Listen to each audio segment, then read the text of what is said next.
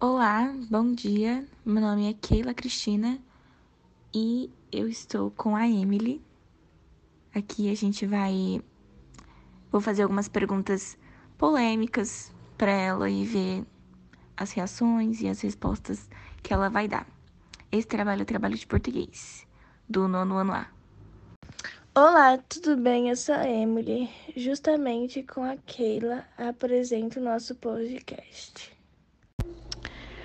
O que você acha da legalização do aborto? Então, amiga, eu sou contra o aborto porque, mesmo que o feto não sinta dor até tal semanas, foi uma responsabilidade daquela pessoa, né? Tipo, a criança não tem nada a ver.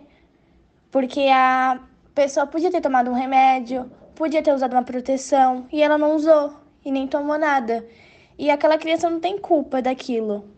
Então, eu acho uma responsabilidade das pessoas fazer isso. O que você acha da situação do nosso país hoje em dia? Você acha que tá bom, que tá ruim, que a gente tá afundado, ou que a gente pode melhorar? Tem alguma opinião a respeito disso? Amiga, tipo, literalmente, o nosso país anda um tremendo caos, amiga, por conta da gasolina. Gasolina tá muito alta, amiga, tá muito cara. A greve que tá tendo, a pandemia que não acabou ainda. E o nosso presidente só vai de mal a pior. Entre esquerda ou direita, qual que você escolheria? E por que que você escolheria uma delas? Amiga, na sinceridade, entre esquerda e direita, eu prefiro nenhum dos dois. Porque o Lula já derrubou muito o nosso país. E o Bolsonaro tá derrubando mais ainda, eu não sei quem é o pior. Realmente, o Bolsonaro não tá, não tá muito bem, não. Mas, tipo assim, se você fosse votar em um dos dois, em qual que você votaria? Amiga, se eu pudesse votar, o meu voto seria anulado. Porque, mano, sem condições, amiga. Sem condições mesmo. Não tem como votar nenhum dos dois. Os dois estão, ó, uma belezinha, né? Não, realmente. Mas eu acho que se eu fosse votar em um dos dois, eu votaria no Lula. Porque, assim, ele foi ruim? Foi ruim um pouquinho. Mas ele não está tão polêmico assim quanto Bolsonaro. Bolsonaro tá muito polêmico. E ele fez muitas coisas ruins. Entendeu? Então, acho que se eu fosse escolher, eu não escolheria nenhum dos dois, mas se fosse para escolher um dos dois, se tivesse só eles lá, eu votaria no Lula, com certeza. Bolsonaro, assim, não dá sem condições. Ou, tipo, tem algo em você que a sociedade julga como muito errado, mas para você, tipo, tanto faz, ou tanto fez para você, às vezes você até gosta, ou só não faz diferença, entendeu? Mas você também não acha errado. Tipo, cada pessoa tem um, uns traços mais bonitos. Tipo, eu gosto bastante do meu corpo, eu me sinto bem com o meu corpo. Tem pessoas que não se sentem bem com o corpo delas, mas são bonitas de rosto. É, pode ser. Pode ser, mas acho que autoestima é muito mais do que do que você só gostar do seu corpo, entendeu? Tem a ver com o que você gosta no seu interior. E essas coisas, autoestima é uma coisa muito mais do que só o corpo, só estética, entendeu? E outra, você não pode chegar, você não pode deixar uma pessoa chegar em você e falar tipo de você, sabe? Do jeito que você é.